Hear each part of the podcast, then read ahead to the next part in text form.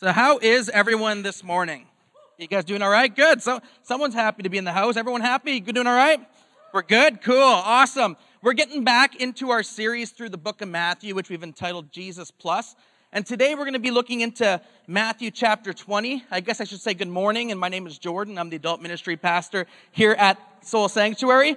And honestly, it's a pleasure for me to be able to open this passage of scripture uh, with us today. It's a it's an interesting one. It's sometimes tricky, and I think it will definitely be one uh, that'll definitely strike a chord with each of us. And so, before we get into that, let me start today off just with a quick word of prayer.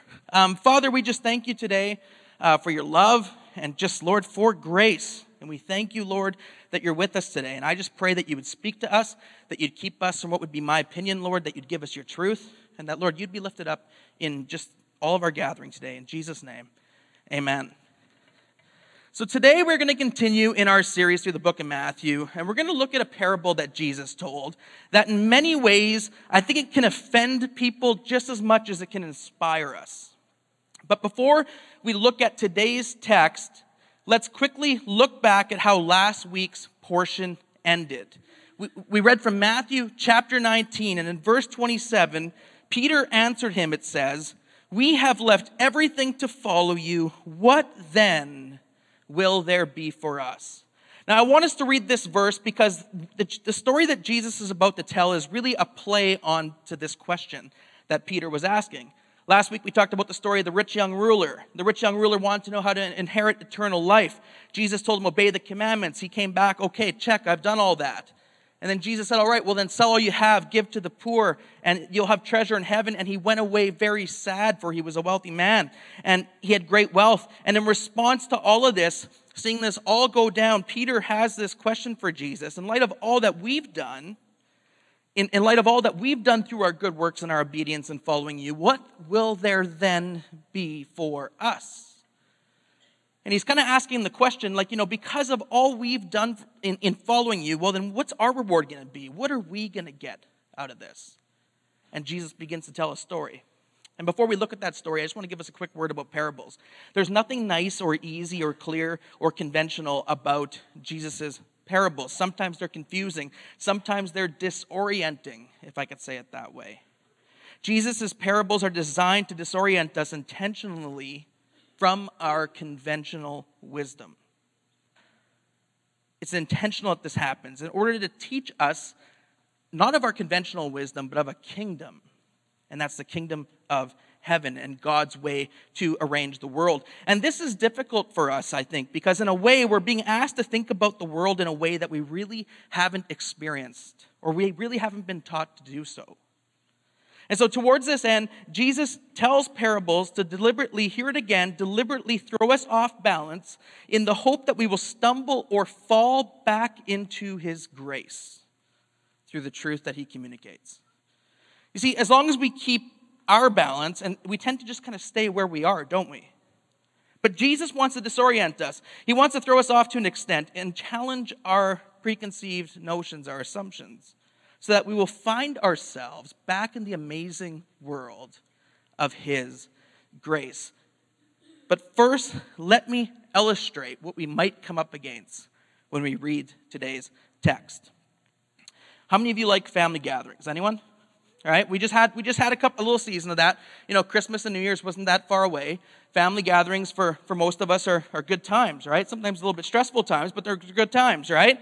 We enjoy gathering with one another. Maybe this weekend you're enjoying on this Louis Riel Day long weekend, you're enjoying family gatherings um, this weekend. And if so, I hope you're having a great time catching up, uh, eating, spending time together. I hope that there's a, a peace and calm about it as you get together. And I love getting together with our families, and I love, you know, the rest and just kind of hanging out and just kind of catching up. And what I'm really trying to do here this morning is I'm trying to paint for you that little perfect picture of the family, right? of getting together, hanging out, talking, catching up. But how many of you know that sometimes these gatherings can take a little turn, right? Sometimes these little gatherings can change from time to time. And I find there's one key thing sometimes that can really change our family gatherings, that can really take these perfect little pictures and begin to turn them upside down. And that's when someone gets the bright idea and speaks up and says, Hey, do you guys want to play a board game? How many of you know what I'm talking about when I say that? Those of you who are chuckling, you know I know that you know, right? How many of us know what I'm talking about here? You know, can we play a board game? It kind of begins like the slippery slope of uh, the family gathering.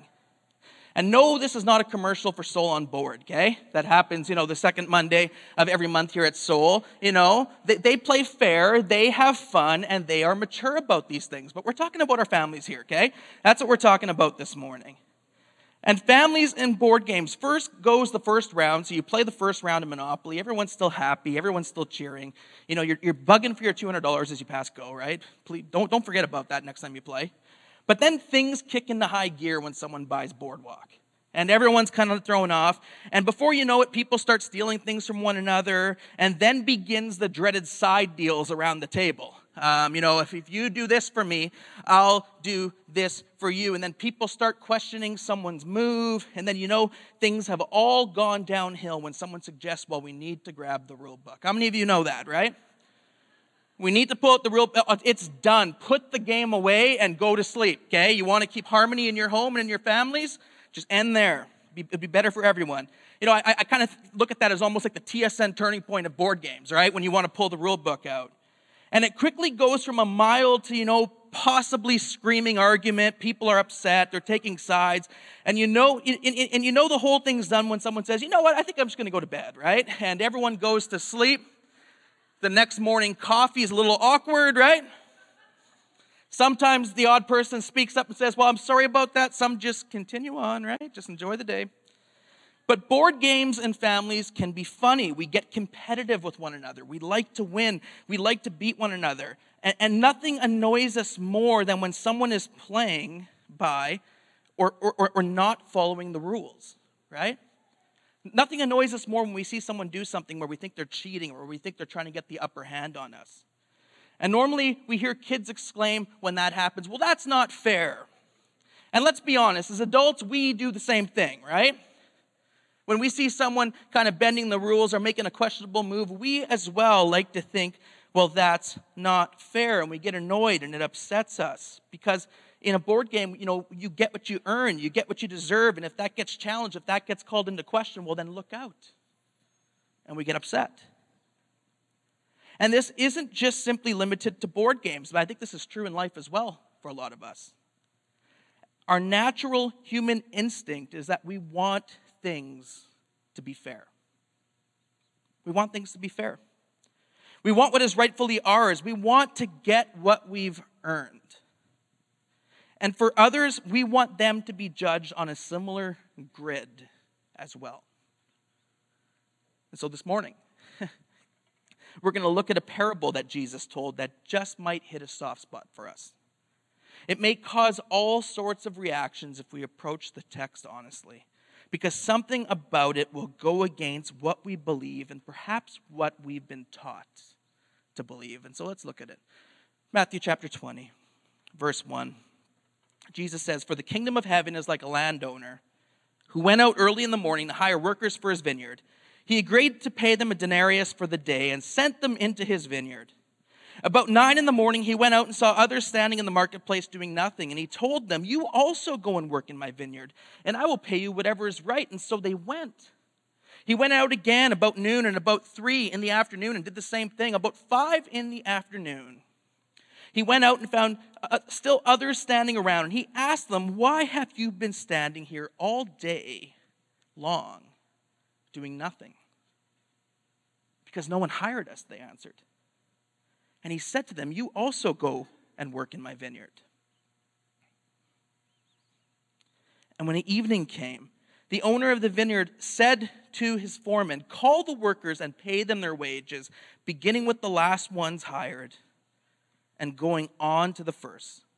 The workers who were hired about five in the afternoon came, and each received a denarius. So when those came who were hired first, they expected to receive more. But each one of them also received a denarius. And when they received it, they began to grumble against the landowner. Those who were hired last worked only one hour, they said, and you have made them equal to us who have borne the burden of the work and the heat of the day. But he answered one of them, Am I not being unfair to you, friend? Didn't you agree to work for a denarius? Take your pay and go. I want to give the one who was hired last the same as I gave you. Don't I have the right to do what I want with my own money? Or are you envious because I am generous? And so the last will be first, and the first will be last. I read this story in our staff meeting this past week, just kind of trying to garner some reactions. And I garnered reactions from other friends and from other people. As much as I could, I would spark up conversations about this story as I was studying, preparing for this talk. And as I chatted um, with people randomly, I had a bunch of different responses come through, but for the most part, they were all the same. I think one of my favorite responses was one gentleman stepped up and said, Well, you know, they signed a contract, right? I kind of appreciated that one. But uh, um, you know, I had all sorts of responses come, but for the most part, the response I got after reading this was, well, that's not fair. That doesn't seem right. How many of you have ever read this story and thought that before? Be honest, right?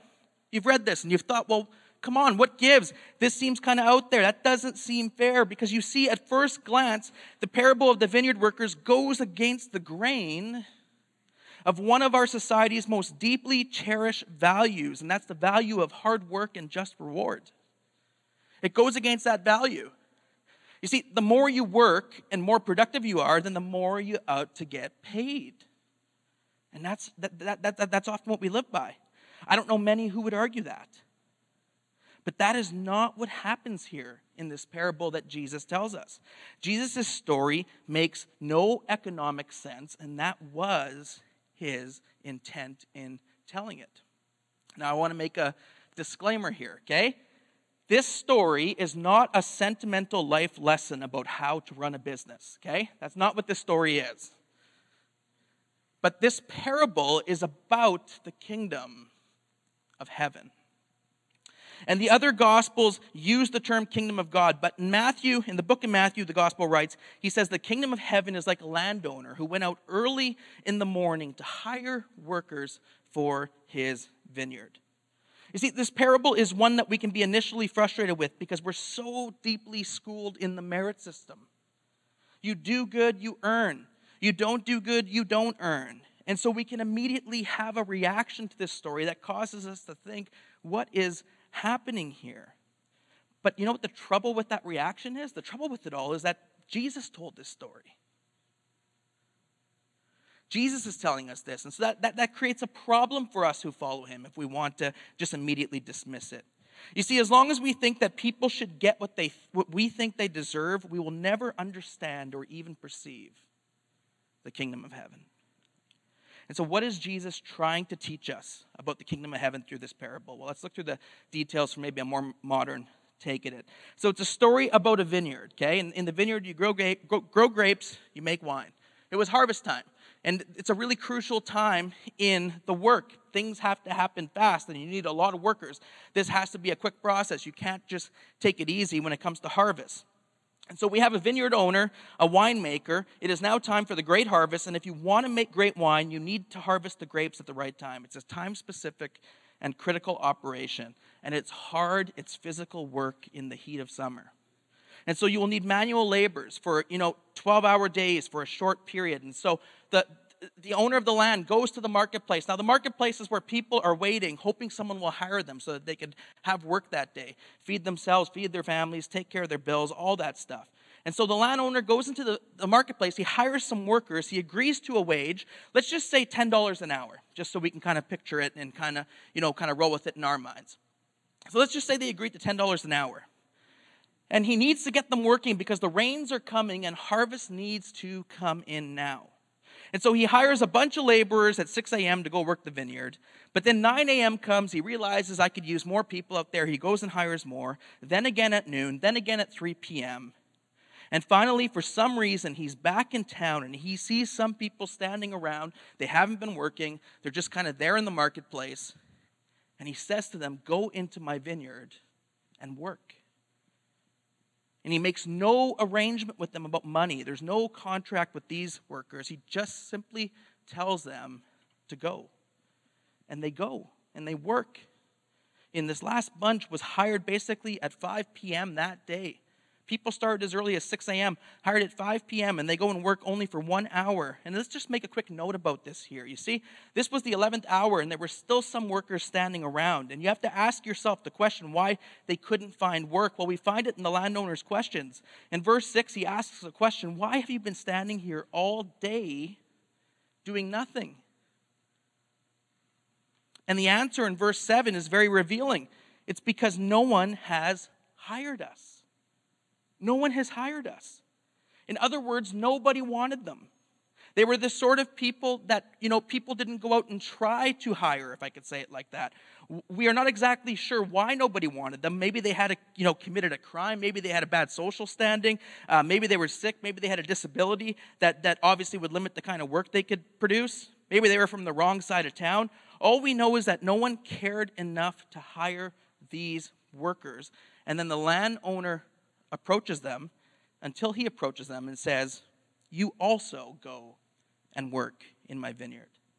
And the key point here is that the landowner hires the undesirables. He hires the last. He hires the least. He hires those that no one else wanted to hire that day. It's an act of mercy, of, of grace, dare I say, what is happening here. Love for unlovable people.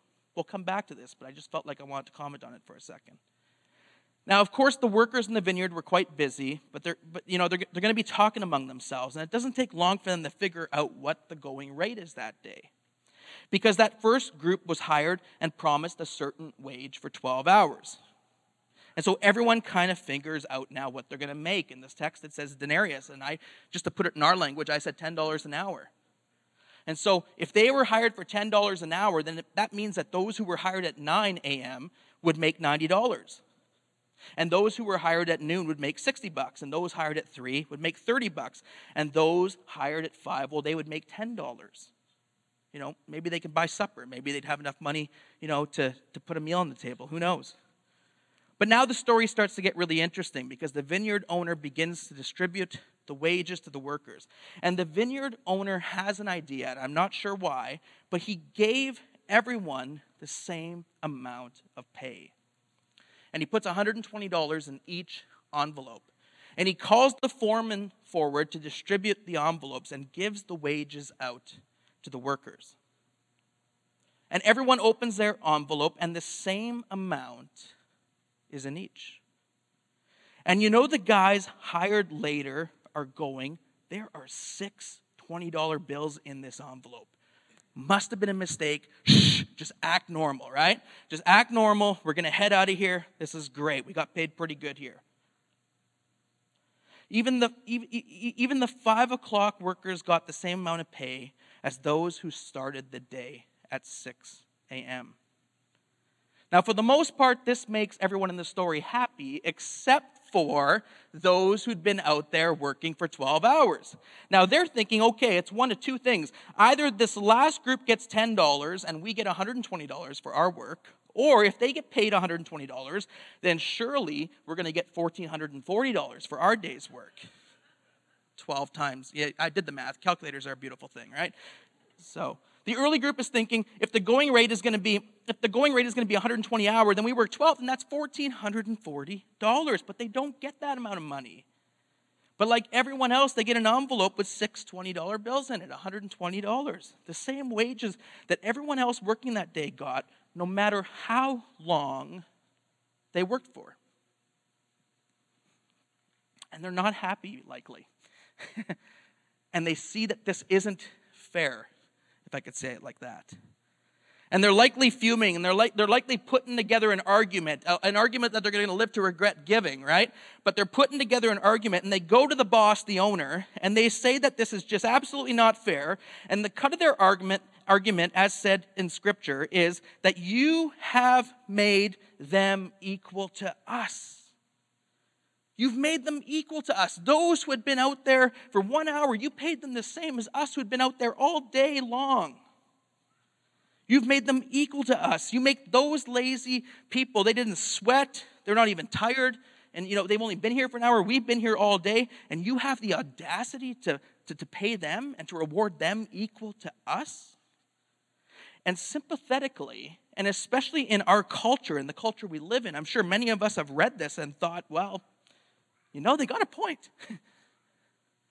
they actually got a point. You make them one hour workers equal with us all day workers. But the landowner also had his response ready. And giving the response, the imagined response should be Look, pal, if we agreed to $120 and that's what you got, then take it and get going. If I want to give some lesser person the same amount of money, then so what? And the story concludes. And we're kind of left chewing on it and we're kind of left looking at it. And this story teaches us, I believe, to, to, to, to ponder and, to, and, and just to, it causes us to ponder many, many things. But I think the overall point that we can uncover here as we look at Matthew chapter 20 is this idea of unmerited grace. Unmerited grace. Does this story that Jesus tells disorient you even a little as you read it? It should. It actually should. That's natural because this story is not about the way in which our world that we live in today is run. That's why it's disorienting to us because it's about the kingdom of heaven.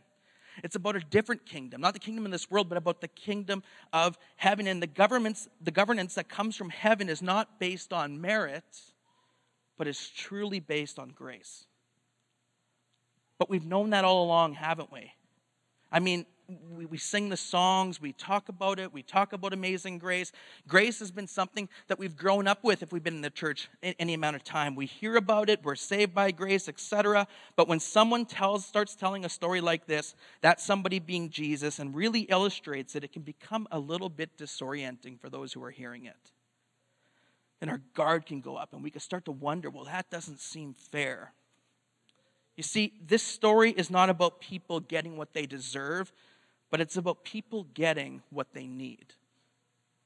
This story is not about how the hardworking are rewarded, but it's about how the poor are blessed. This story is not about losers and winners, but it's about a world in which there are no losers. This story is not about great accounting, amazing record keeping, and keeping score with one another, but it's about ludicrous grace. It's about amazing grace. It's about grace that, you know, the hearers had never heard about before. You see, Jesus gives us the story to help us perceive what the kingdom of heaven is like, he said. As I was studying this past week, I was reading through an author, a theologian, Robert uh, and in his book, uh, he was talking about this portion of scripture and he was going on about it. And he said, in light of this story, here's a quote that he actually said in the book bookkeeping is the only punishable offense in the kingdom of heaven. That's pretty good, eh? And that's no offense to the bookkeepers in the house this morning, okay? Remember what I said at the beginning. God loves you, we love you, He loves your work. This is uh, we're talking about something different here. So please keep that statement in context with the story and the kingdom principle. But in this story, I think Capon's point is very applicable to us. There's no room to be counting other people's works or other people's sins or other people's hours, etc. We don't become people who start counting what other people do. That is not a role that we're fit for in the kingdom. Think about it. If anyone else told this story, we would probably flat out reject it and probably have some issues with it. I mean, we'd write it off. We might even dismiss it. But here's our problem if we want to do that. This wasn't just anyone who told us the story, but Jesus told it. And Jesus said it illustrated a kingdom principle. And I think there's a temptation we face as people living in our world, and it's this is that we have a tendency sometimes to treat God like we treat business. Because business is like a merit based system. I work for 10 hours a day, I expect to receive 10 hours of pay. And I think sometimes we have a tendency where we can start to treat God the same way. God, I will give you this if I could just get that in return. And, and so we put forth the effort and we try to do things so that we can earn God's love, so that God will accept us, so that God will be on our side, so that God will do a favor for us, or whatever the case may be and we try to impress God with our behavior, then we expect to receive something back in return because of our behavior. But what that ends up turning into, friends, is that turns into religion, that turns into works based righteousness. That's where that path will lead us. And this can even creep into Christianity. You see, Jesus is always pushing back on this idea that getting to God is based on doing good and based on your moral behavior. He's always pushing back on that idea. Jesus is trying to get us to see in this parable that it's not about our perfection, but it's all about Him. It's all about the landowner. You see, I grew up in the Catholic Church. Many of you have known that. You've heard probably some of my story. And I have a lot of positive experiences from that just experience of growing up there. And so I'm not placing blame on anyone this morning. But growing up, I've told you this before, I had this idea that God was just always angry with me. He was always upset with me. And so I had to try to do something that would maybe calm his anger a little bit, that maybe I can get on his good side, that maybe he would just show me a little bit of mercy. And so faith for me was frustrating. It was like the wheel of works. I was like that rabbit on a wheel that just runs, runs, runs, but can never arrive anywhere. And it gets tiresome and it's difficult. And it was me trying to earn God's love and acceptance as a young teenager. And so I understand it when people fall into this. I get it because I've lived it. But I don't want anyone staying there either. And I didn't need to stay there. You see, the real point of this story is quite obviously the same point as in the famous story of the prodigal son. Anyone know that parable in Luke chapter 15? It's the same point. The offended work, the offended all days workers in this parable are acting exactly the same way as the older brother did in the prodigal son story. You see, I've labored all these years, he says to his father. I've been with you, and this boy of yours comes back, and after squandering your wealth, after uh, disgracing you, he just comes back, prancing back home. And he just comes back home after I've been doing all of my work. He just comes back, he gets a party. You take out the fattened calf, you put a robe on his finger, uh, on him, you put a ring on his finger, sorry. And it's a big old party. And the all day workers who grumble at the vineyard owner are the same people as the older brother in the prodigal son parable. It's the same theme. And so, if you feel offended by this parable, then really we're going to feel offended by the story of the prodigal son as well. It's going to put us in the same shoes as the older brother. Think about it. In the prodigal son story, the real figure in the story is actually the older brother. That's the type of people Jesus was telling the story to. He was talking to Pharisees when he told that story. And a quick recap, if you don't know the story, is that the younger son wanted his inheritance, said to dad, Give me my money now, basically saying you're dead to me. Takes off, squanders the money, all sorts of things, prostitutes, spends it on all sorts of stuff, ends up poor, gets to a point where he wants to eat what the pigs he's working with, a disgrace in Jewish culture, are, are, eating. He wants to eat that. So he develops this plan I'm going to go back to my father, apologize, maybe he will hire me as one of his hired men. And as he's approaching going back home, his father just leaps out, starts running towards him, something Jewish men wouldn't do. Runs to him, hugs him, grabs him, puts a robe on him, puts a ring on his finger, takes out the fattened calf, and throws a party. And everyone is celebrating. And the older brother is out in the fields and he hears this from afar. And as he gets closer, he is enraged at what is happening. He's offended and he won't go in. He won't go in. And so the father comes out and actually pleads with him and affirms his love for him and says, Everything I have is yours. And of course I care for you. Of course I love you. And the story ends like that. We don't know how necessarily the story ends because Jesus was leaving it open to the audience he was talking to, the, Par- the Pharisees. And the Pharisees would be angry about this. Jesus is throwing a party for sinners and he tells them this parable to draw them into the amazing world again of God's grace and of God's love. But it's up to them. You see how this story ends? It's not up to Jesus, but to those who hear it. They have a choice to make in light of what Jesus has told them. The way the prodigal son story ends, the elder son is on the outside, and there's a big party happening on the inside, and it's all lit up in bright food, dancing, music. And the older brother isn't there. He's on the outside, and he's not happy, and he's not impressed, and he's upset. And the Father didn't put him there, but he put himself there. And he's there alone, loathing the celebration from afar. But let's get one thing straight about the, the parable we're talking about this morning the laborers and the vineyard. If anyone is treated unfair in this story, it's not all the all day workers who agreed to work for a set amount, signed a contract and got out there. If anyone is treated unfairly in this parable of the workers in the vineyard, it's actually the vineyard owner. This crazy but generous guy paid unskilled manual laborers $120 for one hour of work. That is big wages in these days. And these people are picking grapes for one hour only. And if anyone is taken advantage of here, it's not the all day workers, but it's actually the vineyard owner who's being taken advantage of in our story. But as his argument is stated right there in the parable, it's his money and he can do what he wants with it as he pleases. And that is hard when you hear it that way because you go, you, you know, you got a point there. You can't really argue with that. It's his money. He can do with what he wants with it as he pleases, just as it is God's grace, and God can do with his grace as he pleases. It's his grace. It's not our grace. It's not my grace to distribute. It's his grace to distribute. And he can do with it as he pleases. And apparently, it pleases God to be very extravagant with his grace. Isn't that a good thing? It pleases God to be very extravagant with his grace. And so the choice is ours, really. We can drink up the grace of God, or we can be angry, bitter, and keep ourselves out of a party that God is throwing. The choice is all yours. Here's a question I asked in the staff meeting this past week, and I think it's a question I'm going to ask this morning. It can kind of hit a chord with us. But when we approach this story, why do we see ourselves as the 12 hour workers? You ever thought about that?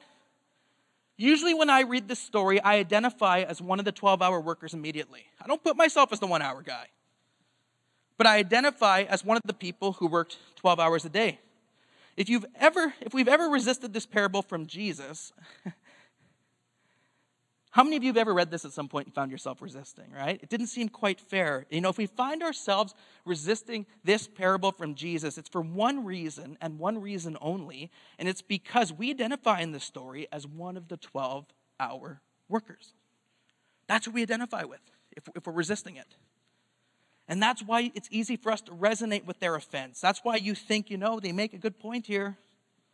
It's easy to see why we assume that we're 12 hour workers because our society teaches us to work hard and earn our money, right? So it's easy to see why we could identify that way. You know, nobody enters this text and takes on the role of the person who sat around for 11 hours and couldn't find work and was brought on almost at pity at 5 p.m. with one hour to go, deserving far less than all those people who'd been sweating and working all day long. Not many of us enter the story and immediately identify with that. You see, our culture teaches us, us that this is less desirable. Do what you can, earn what you can get. And this is the, the, this is fine in the culture of this world, and it even makes sense to us. But in the culture of the kingdom of heaven, the script gets reversed. And again, we see this upside down kingdom at work in this story. And verse 12 reveals the offense of those who are working. These who were hired last worked only one hour, they said, and you have made them equal to us, who have borne the burden of the work and the heat of the day. Why do, is it easy for us to assume that we've worked 12 hours when we read this story? You see, one way in thinking about this parable, in terms of thinking about this parable that we can think of it in, is in terms of Jews and Gentiles. It's not the only way we can interpret it or think of it, but it is one way as I was studying this past week.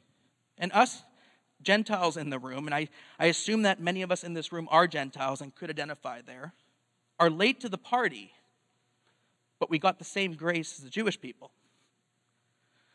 You see, and the Jewish people are the all day workers who from the beginning have borne the burden and the blessing because it's both to be the chosen people of God. And through it all, the Jewish people bore the work of God while the Gentiles were out worshiping snakes or trees or something like that, right? But at the last moment, the last moment, God says, You want in on this? And we go, Yes. Why not? Then go into my vineyard, okay? And all of a sudden, we are made absolute equals with everyone who's been in on this since the beginning. So that's you. That's me, if we identify as a Gentile this morning. That's just one way of interpreting this, this parable. I think it's applicable in some, some respects. But the point is this it's foolish to assume we are an all day worker when we are probably not that at all.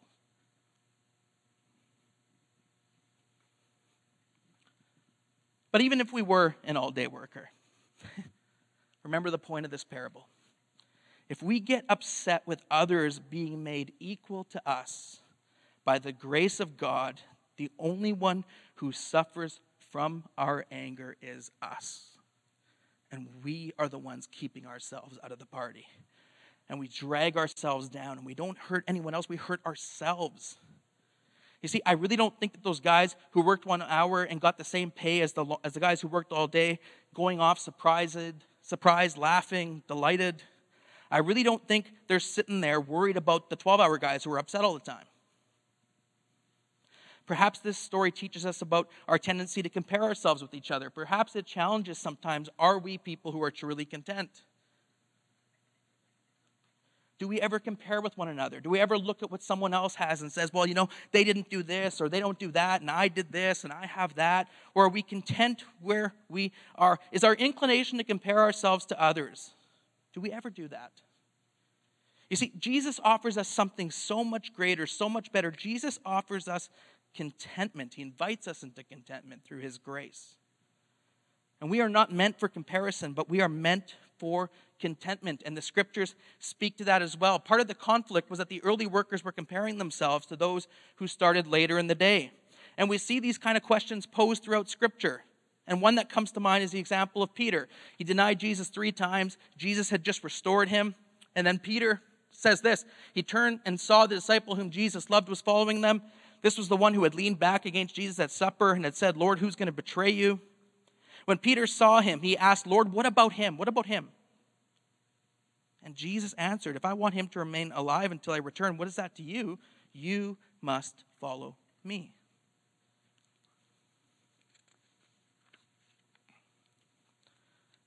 See, Jesus responds to him. And he says, don't, don't, don't, don't, don't, don't pay attention to John. Don't, don't, don't worry about that, but pay attention to me and pay attention to yourself. Don't get too concerned about comparing yourself or your situation or what you're getting to other people, but simply follow me, Jesus would say. Don't try to get the upper hand by comparing yourself to someone else, but instead find your significance in resting in my grace. And in that, we find true contentment in our life. You see, if, if your significance in Christ rests on what you do or what you bring to the table, you're going to miss the point and purpose of it all because it's not about what you do, but it's all about what he did. It's all about what he did. And so now we ask what could be the most important and applicable question for us in all of this in regards to being a part of God's kingdom. And here's the question I'll ask you Are you comfortable admitting that you are the one hour worker? Because in the kingdom of heaven, this is where it all starts. It all starts with humility. The, the humble are lifted up. It starts with admitting that we don't get what we deserve. And thank goodness that is the case. And thank goodness that's the case. You see, often when we trust and rely solely on ourselves, life gets pretty frustrating. It's tough, it's impossible to, to, to follow God when we're trying to earn His love and we're trying to get on His good side, making it all about what we've done, it just gets tiring. Trust me, I've been there. But Jesus is saying, I don't expect you to be like the first worker, but I expect you to have the mindset of the last worker that I don't deserve this, that I've never deserved this, that I get to experience and know God's grace, and what an amazing thing that is. That I know that and that I've received that and that others receive that, and that others have opportunity to experience that as well. You see, the truth is the starting point to needing Jesus is knowing that. Is knowing that we're not the first worker, but that we're like the last worker. We don't deserve it, but we don't deserve God's grace. And yet He's graceful to us, He's extravagant with it. And so we know we've missed the point if we look down on others. We know we've missed the point when we compare ourselves to other people. Maybe you look at your life and you point out to God that I did this and I did that, and those people don't do none of it, and yet their lives look so great. Living this way will only be tiresome and it'll hurt your ability to live for Jesus. And so don't have that last, that, sorry, don't have that first worker mindset, but have the last worker mindset. These workers were hired not because they had done anything to deserve it. In fact, they were the weakest likely. No one wanted to hire them that day which is why they were still standing around in the market and able to be hired at so late a time. And it's this mindset that when we approach the throne of God, we don't have anything to offer. We don't bring anything to the table. And yet the landowner still invited them to work in the vineyard. They didn't negotiate a contract, they simply trusted him for it. And when payday comes, they didn't get paid what they deserved, but they got paid what they didn't deserve. And you can imagine the appreciation, you can imagine the humility that must have came over them that day. I get all of this. You know, it just would have been unreal. It would have been marvelous for them that day. And Jesus is telling me, and I believe Jesus is telling all of us when we read through a story like this, to have that kind of mindset when you approach God and when you approach others. We don't bring anything to the table, yet God invites us. We don't deserve his goodness, and yet we have received of his goodness. You don't deserve his kindness, neither do I, and yet we receive it. And what an amazing thing that is. This is what grace is. Grace is not about what you've done, but it's simply about what's been done for you. And that is an amazing thing. And the early church understood this and it shaped and it transformed everything about how they taught, how they thought. Up until this point, this was unheard of. It's not about what you do, but it's about what he did. You know, amazing grace, this was just a mindset. This was something that they hadn't fully experienced it. But I gain my ultimate significance from God's posture towards me. And it's a gracious posture. And the people who started work early, their significance came from, from the way they performed. That's how they felt significant. But those at the end realized that this, their significance came in the posture of the landowner towards them. Does it matter what we do? Does it matter how we spend our time? Well, of course it does. But my behavior and my obedience, if you want to call it that, is, the, is a direct result of his posture towards me, his grace, not trying to earn something, not trying to, to gain something. Grace gives me what now what I deserve, not what I deserve, but what I need. And then we behave and our works flow from that grace that we have tasted and that we have experienced. And so, in our gatherings lately, we've been offering you this option to text us throughout the week. There's going to be a number up at the bottom of the screen. And if something about today's talk has resonated with you, maybe you've been working 12 hour days in your walk with Christ, but you're tired. And you've been trying and trying and trying and just trying to be a Christian, trying to be a good Christian. And you're tired and you feel like quitting and this isn't working for you and you have a tough time accepting this message, send us a text. We'd love to pray with you. We'd love to help you in your journey. Maybe you hear of this amazing grace and you know you need to respond to it for the first time. Text us. We'd love to chat with you. We'd love to lead you in that. We'd love to introduce you to Jesus. Maybe you just need to experience His grace afresh. Maybe you realize you spend so much time comparing, you spend so much time looking over there that you just need God to give you a fresh word and a fresh start in your heart today. And so text us. Someone from our staff will contact you within 24 hours. As Pastor Jerry always mentions, we won't stalk you, we won't bother you, but we want to pray with you and we want to offer you support on your journey. And so let me just say this before we pray today. So even if we were an all day worker, which I have my doubts, but even if we are, when we get upset with others for being made equal to us by the grace of God, then the only one who suffers from that anger is us. And it cripples our ability to love Him, and especially love people as Jesus taught us to do. My suggestion is, is we don't do that. but that we learn to rejoice with those who rejoice. And if anyone receives the grace of God, we just say hallelujah. And we thank Him for it.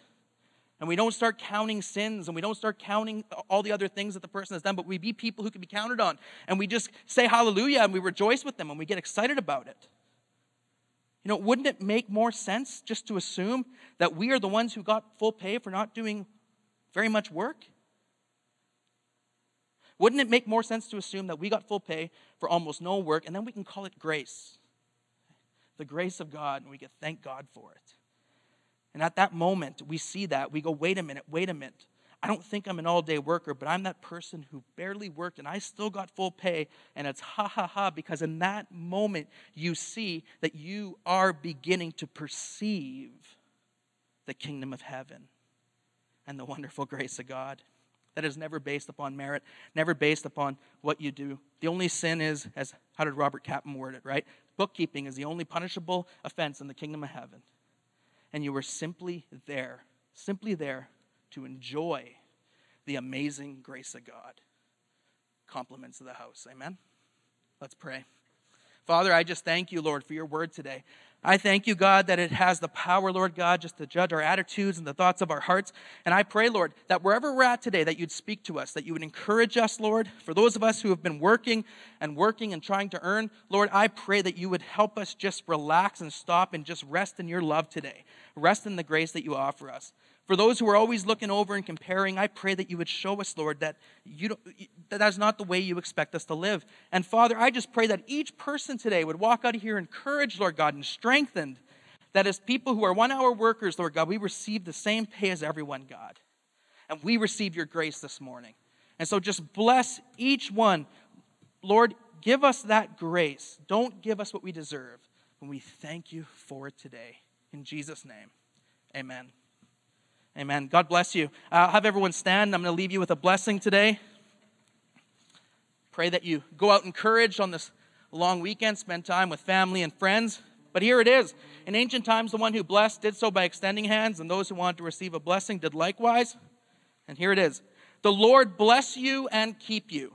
The Lord make his face shine on you and be gracious to you as one hour workers.